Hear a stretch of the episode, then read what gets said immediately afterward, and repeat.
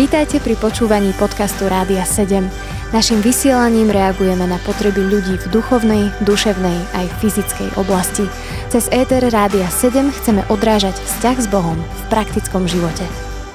Milí priatelia, vítame vás opäť pri počúvaní relácie Zaostrené na financie. Sprevádzať touto reláciou vás bude Peťo a Rado a dnes by sme pokračovali v téme oddychu a uctievania a pozreli by sme si, že nie je to len možnosť, ktorú nám písmo a Pán Boh dáva, ale dokonca, že je to aj príkaz. Máme príkaz oddychovať a zároveň v tom čase aj uctievať nášho Pána. Poďme sa pozrieť teda, kedy v Starom zákone bol takýto deň alebo takýto čas prikázaný. Prečítal by som najprv z Exodu druhej knihy Mojžišovej dvanástej kapitoly. Prvý deň budete mať sväté zhromaždenie, aj v siedmy deň budete mať sväté zhromaždenie. Tieto dni nebudete konať nejakú prácu. Smiete robiť len to, čo je potrebné na prípravu jedla. Stretávame sa s pojmom sabát alebo šabát. V judaizme bol to siedmy sviatočný deň v týždni, sobota. Je zaujímavé, že to bol deň odpočinku, ale nielen odpočinku, ale deň modlitby.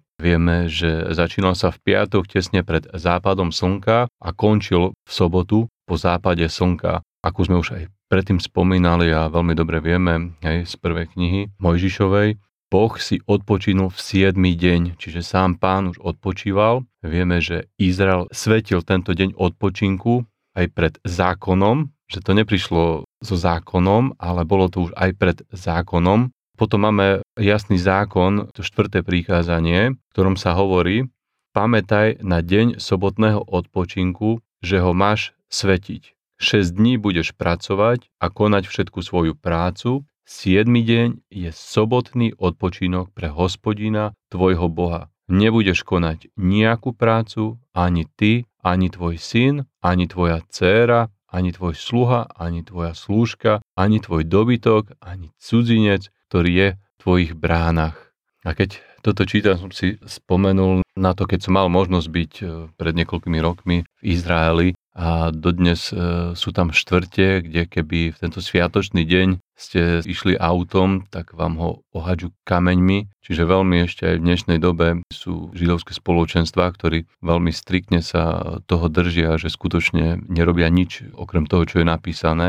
Keď hovoríš o tom cestovaní alebo presune, áno, tak v písme nachádzame aj to, že, že Židia vlastne vytvorili dokonca aj maximálnu vzdialenosť, ktorú možno prejsť v tú sobotu. To je také zaujímavé. Proste akokoľvek sa snažili zabrániť ľuďom, aby ľudia neostali v tom stereotype tých šiestich dní, aby mali možnosť a príležitosť sa osviežiť tým, že ten jeden deň skutočne tie bežné činnosti, práce alebo akékoľvek inej námahy nerobili. Áno, v podstate nemala sa v ten deň konať žiadna práca. Bol to deň slávnosti, zhromaždenia a v podstate mali si aj odpočinúť od práce, od toho, čo rutinne a dennodenne vykonávajú. A bol to aj deň pre také zvláštne obety. Tvoja práca je v podstate najväčšia vec, ktorú môžeš urobiť pre Božie kráľovstvo, ale musíme mať stále na zreteli, že je tu deň, ktorý je taký oddelený pre Pána. Ak sme tak mohli hrnúť, účelom soboty